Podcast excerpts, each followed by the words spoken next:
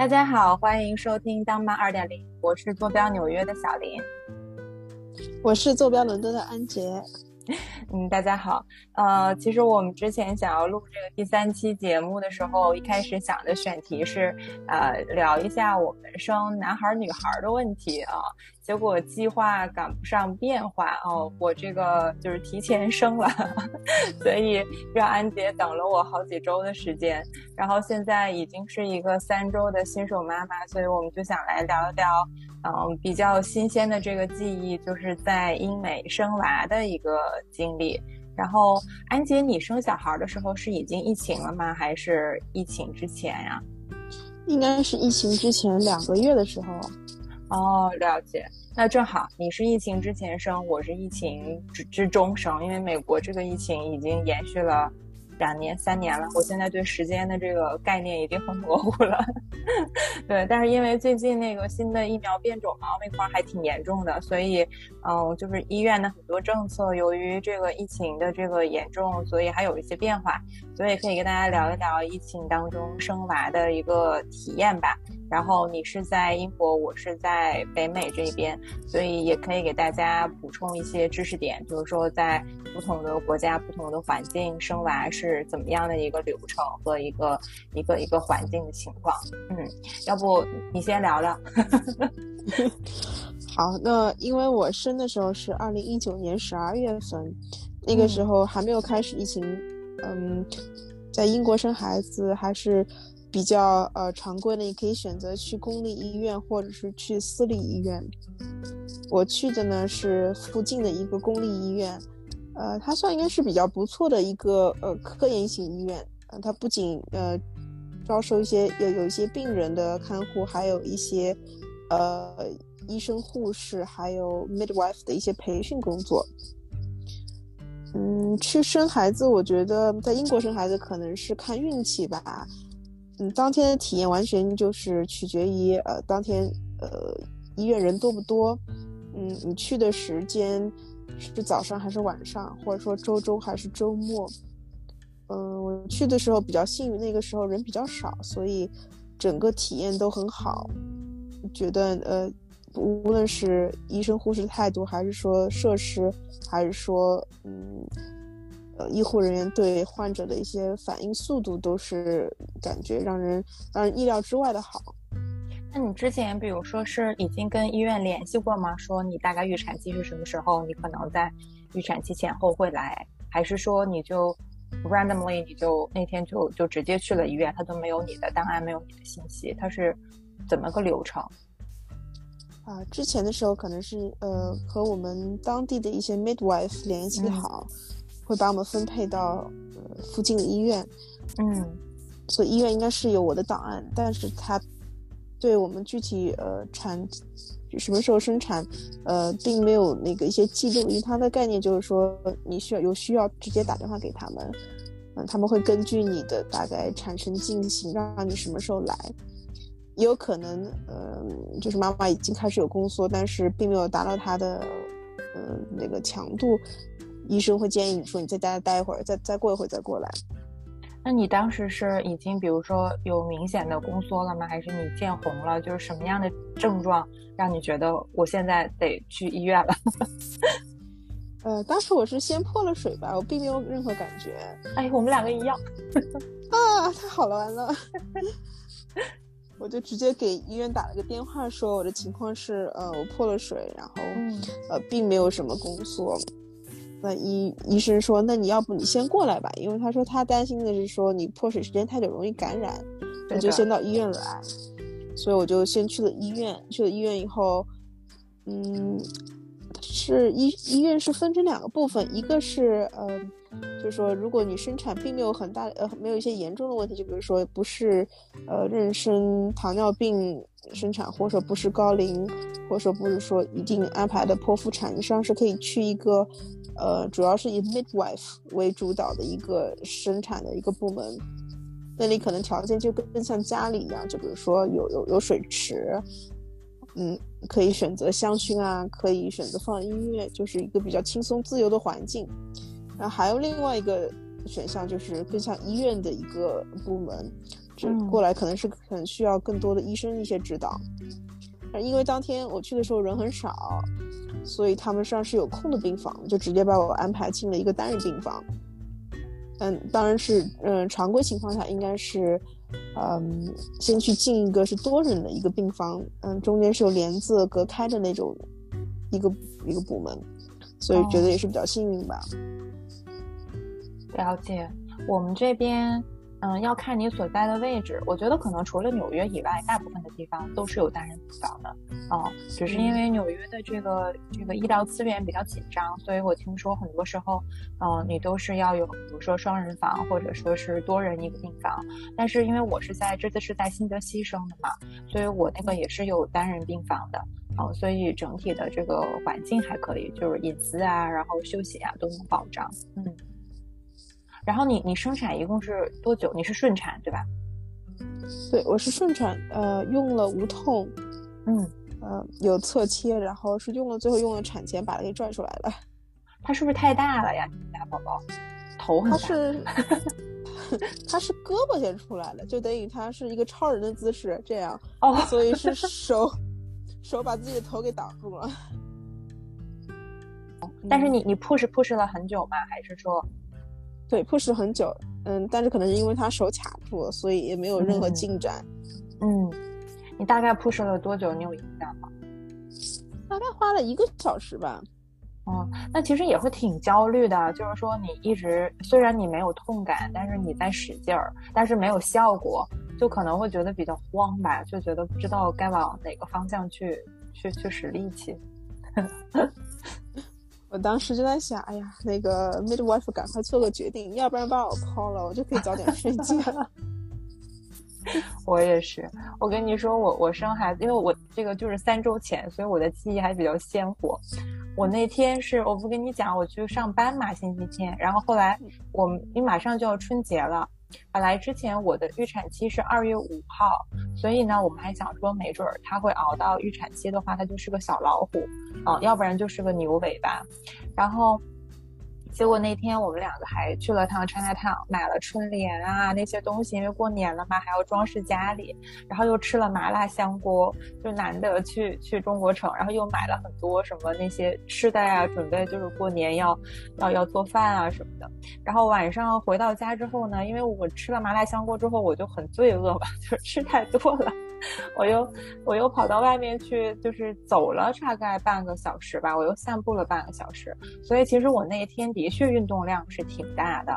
我后来到了医院之后，那个护士还问我说：“你白天都干嘛了？”我就跟他讲了一下我这一天繁忙的行程，然后他就说：“你这么大肚子，你还到处乱跑，怪不得你破水了。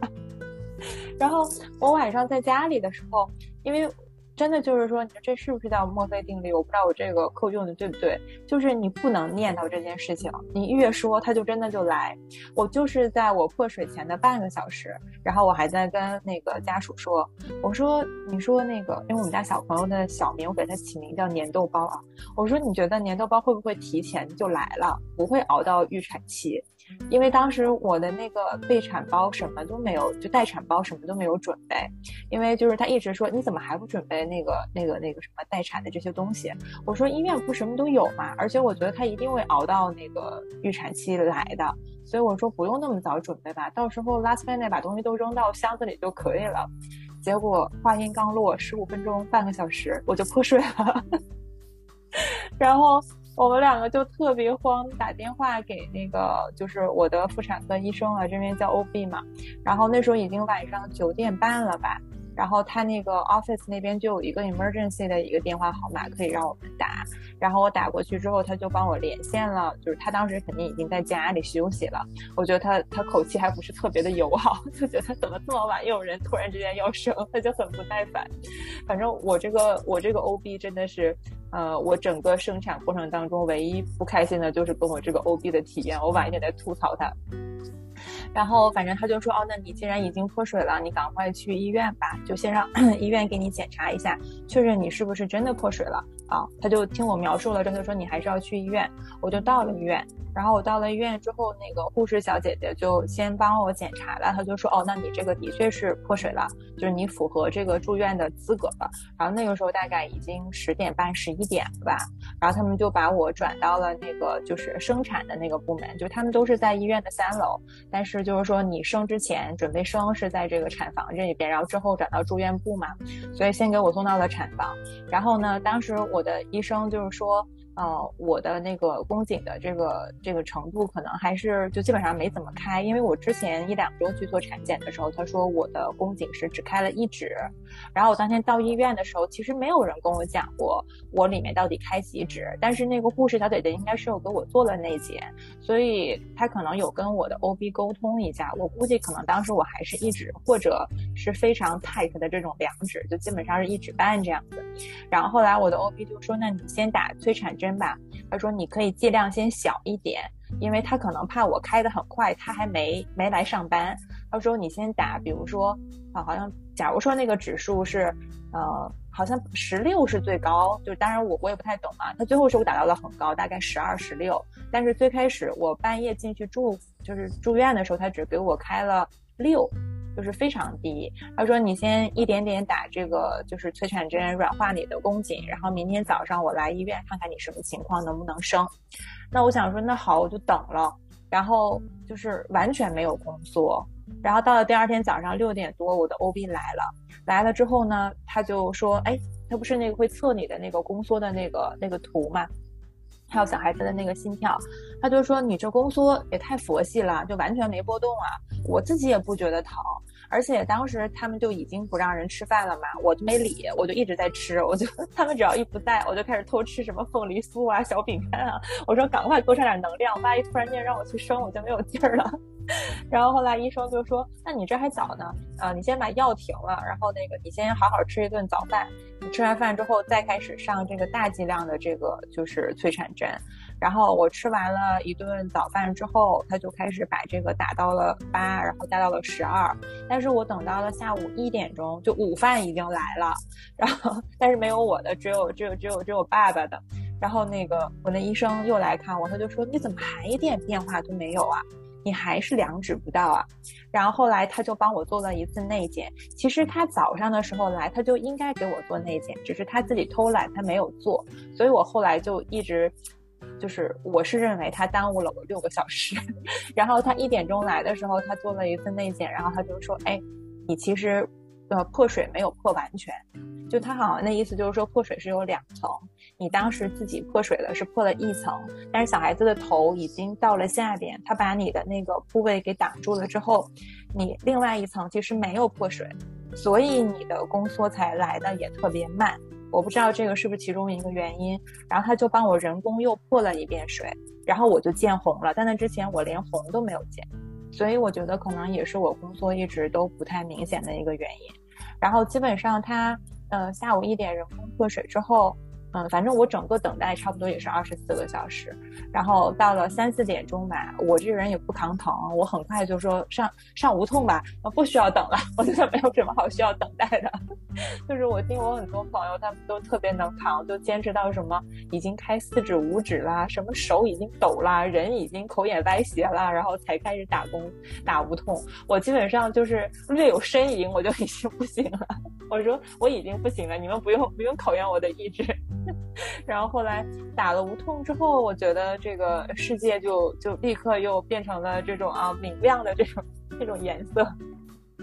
而且我觉得好像我不知道为什么，就我看国内还有挺多人对无痛有恐慌，我感觉无痛没嗯对我 so far 没有什么太大的影响。至少比如说我产后大概两三天吧，我无痛的这个这个针口这个地方就已经没有感觉了。就是没有这个无痛造成的什么长期的什么疼痛啊什么的都没有，然后打无痛的过程也不疼啊。虽然他们说是很粗的针管打到你的颈椎，但是我又看不见，所以就是我不知道你是不是就我完全不觉得打无痛疼，可能就跟打疫苗那种，你能感觉到有一个针，但是你不觉得它很痛啊。反正打完无痛之后，到了下午五点吧，那个时候我进医院可能已经十八个小时了，我还是两只。医生已经对我很失望了。然后后来，因为我的那个妇产科的那个医生，他女儿也是妇产科医生，就他们两个是在同一个 office 里面，就是呃工作这样子，就都是他们那个 family 的。然后他女儿就来了，他女儿是比较靠谱的。然后他就跟我说：“他说你现在打了无痛了，你的身体会比较放松。他说你睡一觉吧，你休息休息，因为你已经就是等待了很久了。”然后我从早上吃了饭之后，他们就真的是没有让我再吃什么东西了嘛。我打了无痛之后才开始不吃啊，之前一直在偷吃。然后他说：“你养精蓄锐吧，你准备那个就是等到它开了之后，你才有力气去生。”所以我可能打了无痛之后就睡了一会儿。我到了晚上九点钟的时候，他们再来查，就说我那个时候已经开了六指啊。然后我当时其实是有一点觉得，那完了，我这一天都生不了了。啊，然后就因为已经九点了嘛，我想说，如果按照这个速度的话，我是不是要到明天或者凌晨以后才会开全指？那医生又不在了呀，那我今天又没得生了啊。所以反正后来，但是我最后再开的那个开到十指大概是十一点，就我觉得我运气还比较好，就最后的那个阶段他开的会稍微快一点。然后十一点的时候医生就来了，他就说你现在已经可以生了，但是我建议你再等半个小时。就是让你小孩子的那个头，他的头其实已经是在下面的。他说，但是你要再等一等，他可能再往下一点，位置会更好，你会好生一点。所以我们就熬到了，等于就是真的是熬过了十二点，然后才开始准备要。他说你可以准备 push 了，他就给我架了两个架子，然后我的腿就放在那个架子上面嘛。然后他就说你要怎么等着宫缩来的时候就深呼吸。然后一组是就是等于你呼吸，然后再他说你要憋住气吧，然后你再去 push 这样，然后他说一组是三次，然后我第一次的时候就完全掌握不到要领，就不知道是在吸气的时候使劲还是在呼气的时候使劲，人家让我憋住气，我就一直狂吐气，反正就完全是逆向操作，就就无效。然后第二次的时候，我就又重新调整了一下呼吸，然后他教我怎么 push 嘛，然后我 push 了两下，孩子就出来了，因为我小朋友很小，嗯，他他有点偏瘦，他生出来的时候才六磅一盎司嘛，嗯，那要是按照嗯公斤的话，好像是两斤两公斤，可能就是五点五斤这样子啊，它是比较小的这个 baby，我觉得可能因为它比较瘦，所以我就比较好生。然后它头的位置也比较好，所以我生其实是比较顺利的，就搞得我会觉得啊，生孩子这么容易，我这么一使劲它就出来了。我觉得我便秘比这个还要痛苦嘞，就人家不是说拿出你那个上厕所大大的这个这个这个这个找这个感觉吗？我说我还没找到那个感觉呢，就已经生出来了。所以基本上。嗯，这个就是我生产的一个一个经历，嗯，整体比我想象中要顺利吧，就是没有太多的意外嘛。因为我们这种情况就很怕小孩子的心跳会会下去啊，啊，如果他心跳不稳啊什么的，可能就要转剖了。我当时也想过说，千万不要让我遭二遍罪，就是说这个这个这个全开了，然后又又生不出来，最后还要去剖，就比较惨。但是还好，最后的结尾这个结局都是比较顺利的，开心，终于把这个事情完成了。嗯，我看一下下一个问题啊。嗯，如果你要给这个生娃的经历打分儿的话，哦，就是你会给你自己生娃的经历打几分？有没有什么，比如说什么样的经历让你有一定的心理阴影，或者有一些比较？美好的，你自己没有期待、没有期待过的，但是发生的事情让你觉得，哦，其实生娃还是挺美好的一件事情，就没有那么恐惧。如果我打分的话，我可能会打八分吧，满分十分。整个体验是比我想象中的好很多，原因是因为那天医院人少，呃，就是在同一个医院，我有朋友也在那里生过孩子，是几年前，他就觉得。体验非常差劲，他当时觉得是叫天天不应，呃，非常后悔为什么要去公立医院，觉得他当时真的应该去私立医院，就不该受这个罪。但是因为那天我去的时候人少，嗯，直接上了催产素，有实际上是出了一点事故的，他把我的催产素一下子打多了，我不知道他是计算失误是是没有根据我体重啊，还是因为什么原因，所以他的宫缩频率直接从每十分钟一次一下子窜到了每两分钟一次。那你其实是一直有有宫缩很痛。对，但是对，就一下变成两分钟一次的时候，就是呃，感觉挺痛。但是我那时候还想，哎，我还没有开什么指啊，我现在就上无痛是不是不太好？对对对，就嗯，就怕最后无痛就就没效果了，然后生的时候会很痛。嗯，因为好多人都这么说。是，然后呢，midwife 就说。呃，就他旁边旁敲侧击，他可能知道这是一个事故的问题，但是他就说：“哎呀，你要能上就赶快上，你现在只要一一发话，立马就可以给你安排。”但是我还在想说，要不你先来个止痛片给我？人家就说这止痛片没用，你先试试吧。然后试完止痛片，我说要不再来点消气试试？结果笑气我又不会用笑气，每次呼和吸是反的，就是吸不到笑气。我们这边好像没有这个，嗯，是。后来这个时候我说，那要不就来无痛吧。这时候已经开始，我开始数数了，已经开始疼着数数了。嗯，这时候来了一个呃，应该是亚洲的一个男麻醉师，他人很好，他说，嗯，我是来自香港的，呃，那个呃，我普通话讲的不怎么样。就是他看见我没什么反应，说好像你现在也不太想讲话，那我就先闭嘴吧。我那个麻醉师好像也是 Asian，但我觉得可能是呃，她是女生，但是一看也是一个亚洲面孔啊。我觉得那个麻醉师的技术还不错，嗯，至少我没有打无痛有什么痛苦的地方。我听到他们好多人都说，就是医院的那个护士小姐姐，可能她因为我不知道英国啊，我们这边那个护士，我感觉好像。他一天大概有三四次轮班，所以就是我在那个医院，从我住进去到我生出来孩子，还不算我后来进了住院部，我大概就见了六七个护士吧。他过几个小时就来了一个新的护士啊，然后他有一个小黑板，就特别 Q，在那个墙上挂着，就会写说你今天的任务，就是今天的任务是要生出来。他们会写一下你的所谓的 status 那种，然后他会写说，比如说这个啊，你这个产房的。护士的，比如说可能是个护士长，就可能稍微 senior 一点的人是谁？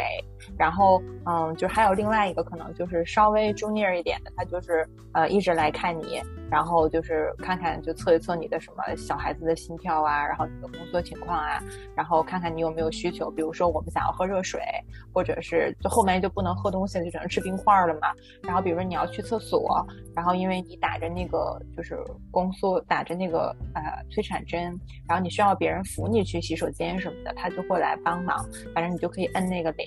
哦，我觉得比我想象中就是他们的这个就是 attention 还是挺多的。嗯，就基本上是随叫随到的。嗯，我觉得疫情期间能做到这样还是挺不容易的。在英国的体验是，嗯，我觉得 midwife 他们的工作时间非常长，从十二个小时到十五个小时的班。嗯，就是他们这样非常强度大的工作量。嗯，一般很少见到医生，是主可能是出了一些就是比较严重的事情，医生才会过来，需要一些医生医生指导。但他主要还是靠 midwife 的经验来指导，就整个生产过程。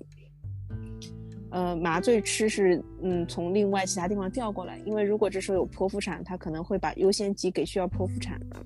然后如果没有剖腹产，这时候才会把麻醉师给调到需要呃打无痛的这这个患者身上来。所以这就是有些人的体验不好，是因为有比他更优先的患者在等等待这个麻醉师的帮忙。然后麻醉师说：“嗯，要点就是你一定要是像瞎子一样，你要去把背弓起来，然后你的脊椎要裸露起来。”就是麻醉师说：“嗯，不错，你看，你看你背上没有什么脂肪，所以入针非常容易。”这时候我觉得我被夸了一下，心里很开心啊。我还觉得 太可爱了。这个时候是需要这种安慰安安慰剂效应的，因为我一看那那个针，我立马就觉得不痛了。你打不打我都不觉得痛。哦，我我都没有看到过那个针，就是全程他都是在我后面操作嘛。啊，然后就是我觉得可能我当时选这个医院的时候，就因为我们这边就。我也不知道它是公立还是私立，反正就是我先要选的是我的妇产科医生嘛，然后我的妇产科医生他会有合作的医院，啊，应该都是私立的吧。然后就，但是保险它都是在 network 里面都是可以包的。然后那个当时我的就其实是有两家医院，一个 A 一个 B。A 的那家医院呢，其实医疗就是环境，我认为是更好的，因为我看它的 rating 啊各方面，就是它的设施，然后它的这个医院的配套可能都是比较高端一点的。其实费用对我而言都是一模一样的，因为保险包了之后都是收一个 flat fee。但是当时我的那个 OB 就非常坚持我选 B。然后我觉得是因为那个离他们家近。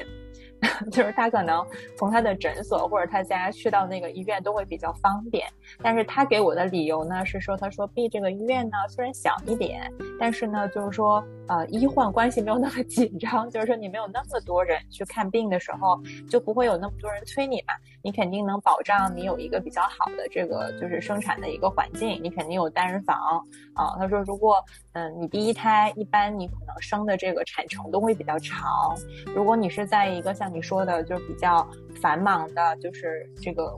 业务量比较大的一个医院，然后那个医生护士就会总来 check 你，说你怎么还没生？你怎么还没生？他说这样子其实也会给你很大的一个压力，然后你可能找人也找不见什么的。他说你在一个稍微小一点的医院，但是他各方面的设备也是足够好到让你能够安全生产的。他说如果是这样的话，他说我就推荐你用 B。反正我当时没有什么特别强的 preference，因为疫情之后我们都不可以去医院实地看了嘛。就之前的话，美国这边是你可以 make appointment，然后你去到那个医院里面看一下环境，确保你喜欢这个环境，然后你再定。然后医院还会给你做一些 training 什么的。但是疫情之后都是 virtual tour 了，就上网上给你放个视频。然后我自己也没有说特别。呃，较真儿这个事儿，我就说没关系，反正 OB 喜欢在哪儿，我就在哪儿了。我干最后，我总觉得，因为我一直以为这个妇产科医生在这个生产过程当中会起非常大的一个作用，所以我想说让他啊比较心情愉快的去上班，嗯，不要让他觉得好像他要跑远路。我觉得这个比较重要吧。反正对于对于我而言，其实都差不多。所以最后可能看看，觉得这个小医院也挺好的，就人文关怀还是比较强的。对。基本上是这样，然后你有什么就等等于你也没有什么太不好的经历，除了就他给你打就是打针那个剂量打错了之外，是吧？不好的经历可能就是产后吧，产后后你会发现就是，嗯，医护人员的呃态度，嗯，对患者的关心，还有那个技术可能就是完全就是另外一个级别。嗯，之前你会觉得非常感恩，因为他们工作强度很高，然后对你体贴备至。但是，呃，生完以后会到另外一个，就是，呃，另外一个区域去。这个时候，一个大房间里可能隔了四个帘子，就等于说有四个妈妈和四个宝宝在同一个房间里，中间是帘子分开的。这时候就会比较吵闹。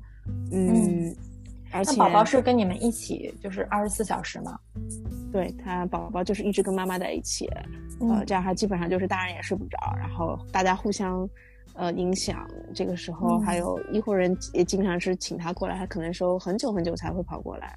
嗯，你就觉得并不是帮忙的时候帮的很上，这时候就觉得好像有一点点失落，但是觉得也是没有办法，真的是资资源就是这么多，然后嗯，他们可能能给到最好的也就是这个情况，所以这就是为什么是个八分不是十分。了解，呃，我我们这边还好，而且我觉得，我觉得这些护士比我医生就是好多了，你知道吗？比我的那个妇产科医生好多了，就是他们，我觉得都就是特别关心你吧，然后也可能因为他们的那个。嗯，一直都是在轮岗，嗯，就基本上每六个小时就会换一个换一批新的人进来，然后，嗯，如果我有什么需要，比如说，嗯，他这边是这样的，就是你可以选择宝宝跟你在同一个房间，就我们在住院部，他也是单人房。然后，但是我我不觉得我那个房间小，可是那个护士他们来都说你的房间好小，可能因为我是半夜三，因为我是差不多快一点钟才生完嘛，那时候可能已经就是很晚了，我估计可能也没有什么房间可以分给我，但是我觉得还好。然后他会有一个一个长的那种，就是可以就是拉出来的那样的一个沙发，然后家属可以睡在那边。然后他是说你可以选择宝宝是不是要跟你一起，如果你比如说不想看宝。宝啊，或者你你你希望休息，让你们能够分开休息的话，他有那个 nursery room，就小孩子是可以去那个 nursery room 里面，然后护士去帮你看孩子的。所以我们当时在医院生完孩子之后，其实是住了呃三个晚上啊，然后嗯晚上的话，孩子我们都是扔给护士的，就是从来他晚上都没有跟我们在一起过，就差不多八点我们说他要开始哭了，走吧，然后就开始就是敲铃叫护士姐姐可以把他送走了。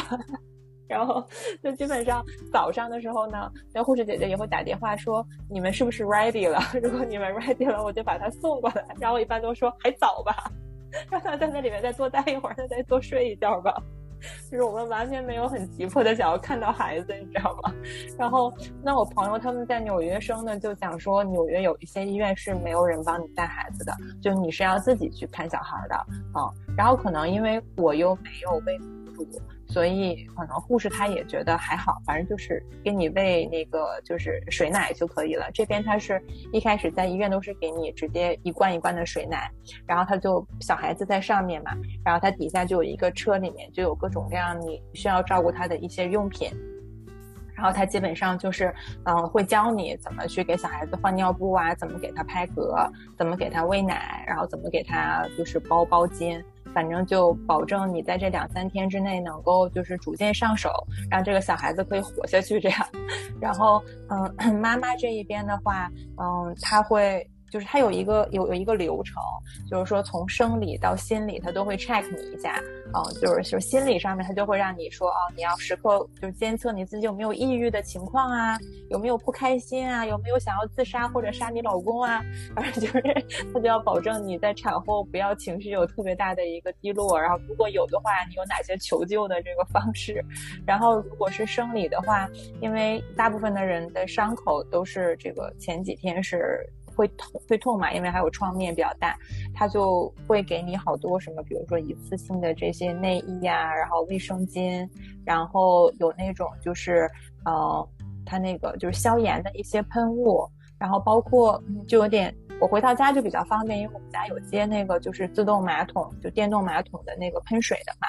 但是在医院，他就给你一个那样的，像是一个水瓶，然后上面有一个管子，然后就帮你去呃方便你去清理一些你的这个就是呃下面的一些伤口、一些创面。然后基本上，比如说。前第一天、第二天你下地可能不是特别方便的时候，他都说你如果上洗手间，你一定要叫我啊。他说我来扶着你去去上厕所，然后教你怎么去用这些喷雾啊，这些什么 cooling pad。然后他说等到以后你自己下地比较方便了，你就可以自己行动了啊。然后包括我们就事儿比较多嘛，就需要喝热水嘛。所以就会就会麻烦他们，就是说哦，可不可以去接一点热水什么的？他们都会帮我们去接什么的。我就觉得还真的挺温暖的。然后包括，嗯，我挺感动的是，就最后我们要走的时候，嗯，就是那个那一天我们准备要出院了。然后就有两个护士姐姐来送我们，还帮我们照个相，就说啊，我给你们拍一个全家福什么的，就是要接宝宝回家了。然后，嗯，就是因为美国这边是要求你一定要把 car seat 带到，我觉得英国如果应该也一样，如果你开车的话，哈，就一定要 car seat 来把小孩子放好。然后，嗯，当时是等于我先生要先去取车，然后他又给了我们很多这个东西。如果在美国生小孩的妈妈，基本上你第一周什么都不用买，你不用慌张。然后因为什么奶粉、尿片儿，医院都会给你好多 sample，就保证你就即使明天地震了，突然之间来雪崩了，你不出门，你小孩子也不会饿死那一种。然后就给了我们大包小包很多东西，有我们自己的行李。然后那两个姐姐就说啊，你不要拎东西，他就什么都不让我拿。他说你现在是不可以拿重物的。其实那个袋子里面都是一些生活用品，其实并不重嘛，我觉得可能也就几磅。他就说我来帮你拿。然后就我觉得还是挺温馨的。然后他还说，他说，可能我觉得我们算是比较好处理的这种，呃，就是 couple 吧，或者说是爸爸妈妈吧，因为我没有喂母乳，所以没有很焦虑，没有一直让他们帮忙啊什么的。他说，其实好多患者还是比较 demanding 很多需求的，他说你们是很好搞的了。我本来还有点内疚，觉得，呃，哎呦，一点点小事，因为我们又没有办法出去嘛，因为疫情。他说，只要你进了医院，就不可以再出去了。以前的话，像我朋友他，嗯，前几个月其实也是疫情期间在生，但是那个时候他还是说你陪产的人是有一个人，以前是你家里人都可以来看你嘛，疫情之后就变成你陪产只可以有一个人陪你，然后呢，嗯，比如说你先生陪的话，他一天能出去一次。比如他要出去给你买点东西，或回家里取点东西都可以。但是我们进了之后就不让我们出去了。所以我跟我跟队友两个人把临走的时候不是很匆忙嘛，所以好东西其实都没带，然后就还抱有幻想，想说生完了就可以出去了，他就可以出去采购啊，或者是买点东西从家里取点东西什么的。结果医院就完全不让我们出门，所以就。嗯，还比较不方便一点，但是整体我觉得他们的那个照护什么的，嗯，我还是觉得挺温馨的，就没有让你觉得很焦虑，而且有人给你做一日三餐，多好，对吧？在医院每天定点就开饭，然后还会给你送 cookie，还会给你送甜点，然后我觉得，嗯，虽然不是标准的月子餐，因为你想美国的饭菜就是重盐重咸嘛，啊，但是。重盐重咸，这不一样吗？应该是重盐重油，对。但是就是不用做饭已经很开心了呀，就每天到点他就会拿那个 menu 来，就是说你想吃什么你自己圈一下，然后我们两个就开始点餐，你知道吗？就有一种。坐飞机头等舱的既视感，就是说你上去之后，空姐她就先说啊，你选一下，你这你这两餐都要吃什么，配什么酒，然后我们就开始点点点点点，点完了之后就等着一天三顿饭开饭，你知道吗？所以就是可能这几天的这个体验还都比较快乐，然后从医院出来之后就要面对现实了，但医院还是比较愉快的。那我们就相比之下，感觉美国的医疗水平高很多。呃，我觉得，嗯，反正至少我的这个医院还是 OK 的。但是我那个 OB 真的很讨厌，你知道吗？我真的是要吐槽他，我我可以开一集来吐槽他。我今天跟你说一个让我最最受不了他的地方。我那天晚上是九点半的时候给他打电话，跟他说我破水了。就你能想象到一个产妇提前三周就破水，又是人生中第一次生娃，你肯定是很慌的，对吧？然后你又觉得这个事情是很紧急的。然后呢，我给他打电话的时候呢，他有一个那个接线员嘛，就帮他 transfer 这些 emergency call 的。然后，嗯。他大概可能隔了十分钟，他接通了，他他给我打回来。然后我跟你说一下，我这个 OB 其实是个中国人，就他其实就是是个中国人，嫁给了一个美国人，所以他后来就更了这个夫姓嘛。所以他的这个夫姓呢是呃就是 V 开头的一个一个英文名字，但是他自己可能本身我不知道他的 last name 里面是有林，就跟我一样，还是说他自己，反正他自己的那个 first name 他是保留了这个林这个字啊。所以他就是林什么什么 Vikner 啊，然后呢，我就习惯性的叫他林医生，因为我不知道啊，就是如果在中国的这个习惯里面，说实话，比如说，嗯，我的名字叫小林，那如果有人叫我崔老师或者叫我小林老师，我觉得我都是觉得是 OK 的。可能你叫我小林老师是比较亲切的一种叫法，嗯，但是对我是没有冒犯的。可是呢，他可能觉得我一定要尊称他 last name，然后是 doctor 什么什么什么这样，他觉得他被尊重。如果我叫他林医生，他会认为我好像没有尊重他。然后那天我打电话的时候，我自己也比较慌张，然后我就脱口而出跟他说：“林医生，我破水了。”然后电话那头就顿了三秒钟是没有声音的，然后就飘来了一个中年女人非常低沉的声音说。我不叫林医生，我叫 Doctor Vikner。我跟你说过了，你又叫错了我的名字。就是你能想象吗？就是在你自己非常焦急、非常慌张失措的时候，你的 OB 接到你的电话，第一反应不是问你的情况，他第一反应是说你叫错我的名字了，我很不高兴。你就会觉得莫名其妙，哦，就是就是他哪来的这个思路，我就不明白。但是我当时。已经觉得我也没有办法去跟他 argue 这件事情，是吧？我觉得他可能到了年纪，情绪不是很稳定啊。然后我自己是觉得我才是那个情绪最不稳定的、需要被呵护的那个那个对象，但是他情绪比我不稳定多了啊。然后反正哪天开一集专门来吐槽他，就是他之前又 PUA 我说那个小孩子太太瘦啊，然后就让我一个星期做四次超声波，你知道吗？我真的是要做疯了。然后最后那个就是帮我做那个第三方超声波的那个人就跟我说：“你为什么要做这么频的超声波？”他说：“小孩子的这个体重，你两个星期监测一次就可以了。”我说：“我也不想我的肚子被成天这么个照啊。”我说：“我觉得也没有必要，而且小孩子稍微瘦一点，我并不觉得焦虑，我觉得没关系，他只要脑子长了就可以。”但是我的 OB 就一直跟我说：“哦，你这个小孩子偏瘦啊，怎么怎么样？”然后就我觉得是有点过度医疗啊，对。但是后来反正我就觉得我我也没有经验，我就只能按照他的这个指导去做了，我也不能去跟医学权威去抗衡，是吧？嗯。但是我自己现在想一想，我觉得我可能再生。这个可能性比较低啊，但假如说我要生二胎，或者我推荐朋友的话，我应该不会推荐我的这个妇产科医生，因为我觉得妈妈的心理状态是挺重要的。就是我本来是一个盲目乐观的人，就愣被他说的，就是就特别低落。下面一个就是，那我先问吧，就是说你在英国生娃大概花了多少钱？就是它是保险包的嘛？就是如果你是去公立，去私立会贵一点吗？还是怎么样？啊，在英国生娃，呃，其实我没有花钱，因为去的是公立医院。嗯，呃，英国的这个 NHS 呃公立的生产费用是全包的，那很好。嗯，是它挺好，它是主要是针对英，应该是在英国有永居，或者是说已经在这里有固定住所，甚至包括留学生可能也应该是免费的。但是就是在我们那个生产之后去的那个呃住院的地方。呃，说可以住四个妈妈嘛，其中有一个妈妈，她应该是，嗯，明明知道对呃签证有一定要求，她还是刻意是从非洲某个国家飞过来，等于特地为了生孩子，然后拒绝付费，她是应该是需要付费的。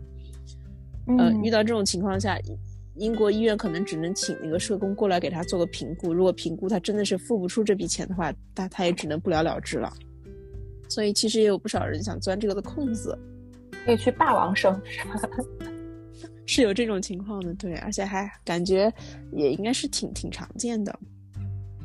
哦，那还，嗯，美国我就不太了解这种情况，但我们是，那等于说，其实你们也不需要雇主去给你们买医疗保险，对吧？就是反正你交税了，你是纳税人，你就本身就都有这个，呃，保险。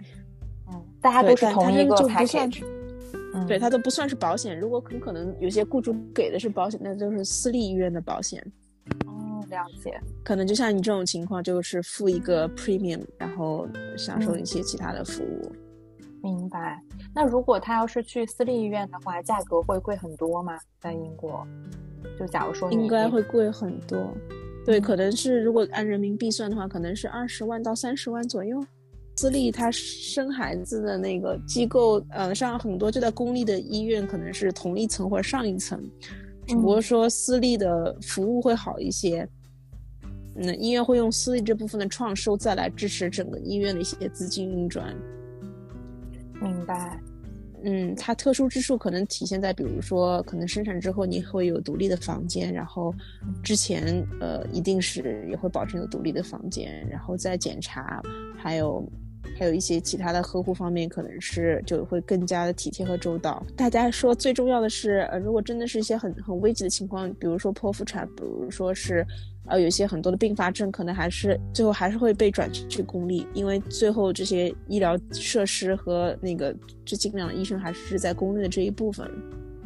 嗯，这好像跟国内情况会比较相似。就是我听他们好多在国内的就会讲说，的确在私立医院你不用排队呀，嗯，然后可能你做产检啊，然后可能产后的这个就是都有自己单独的病房，生孩子也是，就没有人会催着你撵着你，嗯，因为大家都会把你当上帝一样来服务。但是呢，如果说你在生产过程当中，比如说大出血呀，或者是有一些比较严重的一些意外的情况，私立医院它的这种就是说这个。就医疗资源又其实是不够的，所以好多妈妈又被迫只能 保险的话，她可能还是会去公立，她会觉得这个医疗上面比较有保障这样子。美国我们这边是 因为美国的医疗系统就是 mess up，就是一直是一个很大的问题。就是我现在为止还没有收到我生孩子的这个账单啊，嗯，但是我的保险我看了，就是说我住院整个的这个。差不多前后呃三天的时间吧，他就是收我一个 flat 费就是七百五十块，只要我的这个呃七百五十美金，那合成人民币就没多少钱啊，可能就五千人民币。那么。嗯，基本上就只要我选的这个医院是在我的这个保险的这个 in network 里面的话，它就是七百五十块钱，它没有额外的费用。然后我在整个就是从我怀孕到我生之前，就只是去看 OB 嘛。那有的时候要做一个 ultrasound 这样子，然后他是说我 first time visit 是有五十块钱的一个 copay，就是给到我的这个 OB 之后，我每次去其实都不用再付钱了哦。但是如果我正常，比如说去看一个专科医生。假如说我不是怀孕，我只是去看我的妇产科医生，可能看妇科病或什么的。正常我看 specialist，我的这个保险是要收我五十块钱的，每一次去看的一个 copay 的。所以我们之前聊，在我没怀之前，想要看自己是不是不孕不育的时候，就我每次去是要付五十块啊。但是我生了孩子之后，其实怀孕之后，其实我第一次去的那个 OB 就付了五十块，然后之后好像 ultrasound 它是每一次要收我五十块钱。啊，其他是没有什么费用的，所以我估计可能我全程就是看病的钱，可能也就是一千美金就封顶了，就是我整个的这个孕期的这个费用。嗯，然后，但是。我还没有收到这个账单，就是我听我朋友他们以前生过娃的，他跟我讲，就是就是说你如果收到的那个账单，那个账单大概是十万美金的一个账单，只是说保险公司帮你付了百分之九十九点九，然后你自己最后付个一千块钱完事儿，但收到那个账单你还是很震惊，你就想说。我到底做了什么？我对医院做了什么？你要收我十万美金的这么一个账单？对，就很多人觉得都不可思议，但实际上就是就是医院真的会 bill 你这么多钱啊？对，就是他可能住院费呀，然后打麻醉呀，反正就都是天价啊，然后最后保险再去付这样子。嗯，然后呃，我再问一下，呃，你在生娃的时候那个。呃，你队友他是他是剪了那个脐带对吧？就是他是全程都在，就跟你在产房里，他他有什么感感受？陪跑的，嗯，我我觉得在嗯，我觉得帮助是挺重要的吧，因为嗯，像英国这边嗯，因为人手比较缺，所以很多像一些小事，就比如说倒些水啊，然后想问医生护士一些问题啊。实际上是挺难找到人的。如果这个时候有个比较得力的队友，就会有人帮你倒水。嗯，而且包括生完孩子以后，在休息的时候，这时候嗯，去拿呃午午饭和晚饭，上是需要人自己去餐厅把饭给拿过来的。医生并不负责把饭端到嗯那个病患的那个床前。如果没有家属的话，嗯，这时候你要看孩子要去拿饭，真的是挺难。嗯，这个时候还有说比较给力的队友，就是说，嗯，医院有一些讲座，就比如说母乳讲座，还有一些新生儿护理讲座。这个时候我就会派队友去听母乳讲座，让他 记笔记回来向我传达，我就可以坐在床上再休息一会儿。但是就是他有没有那种，就是说，嗯，因为。你生也生的蛮久的嘛，都是哦，妈妈好伟大呀，就就会觉得喜极而泣呀，这一种非常感人的镜头。他会说啊，我好紧张，好紧张，因为最后生了很久，一直没有生出来，就直接会被拉到手术室里。呃，就医生会想尝试用产钳能不能把它给拽出来，如果拽不出来的话，直接就剖了嘛。嗯，这时候他就会很紧张，他说啊，我看到一个手术室里，这时候哗哗哗上来了七八个医护人员。每个人就都要负责其中的一环，他就是觉得这个时候的阵势还挺强大的，对他来说是有一些紧张的，有点心理压力是吧？嗯嗯，我我我自己觉得好像这个，嗯，男性在这个 moment 的时候其实是。蛮弱的，就我不知道你是不是啊？就是说我虽然会有担心，但是我觉得我那一刻的心情就是我已经豁出去了，就是就是反正我都已经在这儿了，就这个事情我今天必须得把把把它给搞定，所以就是只有我自己能把这个问题解决了。所以其实你会有紧张，但是我没有那么怕。就是怕也没有用嘛？你觉得这个孩子肯定是要生出来的，一定要保证他的这个健康什么的。我觉得在这个心里面最深的地方，其实我觉觉得我是没有什么太大的一个恐惧的，就可能你想要把它生出来的那种渴望是战胜了你你的那些小的恐惧的。但是我觉得爸爸是很紧张的，嗯。就是我家属一直都说我可以不去吗？就是他觉得他很怕看，因为他他幻想中这应该是非常血腥，然后嘶吼，然后就很惨烈的一个过程。他就说我能不能躲在后面？就他会觉得面对这个这个这个场景是很可怕的。但是还好，就是我生产比较顺利，所以没给他造成太大的这个心理阴影啊。对，但我觉得，嗯，就是爸爸还还还蛮搞笑的，就变成。他其实是比较比较害怕的啊，虽然他不是当事人，他也不用痛。然后我本来是想幻想说，最好出现那种就是说生很久都生不出来，然后他就会很感谢我，然后就说嗯，来买个包吧 之类的。但结果生的太顺了，你知道吗？所以很快就转入到了住院，好像这一切都来的太容易，他觉得哎呀，生个二胎也是可以的。所以我在想说，嗯，这到底是好事还是坏事呢？就没有没有成功的敲诈他，然后让他有这么一个错误的印象，觉得生娃很容易。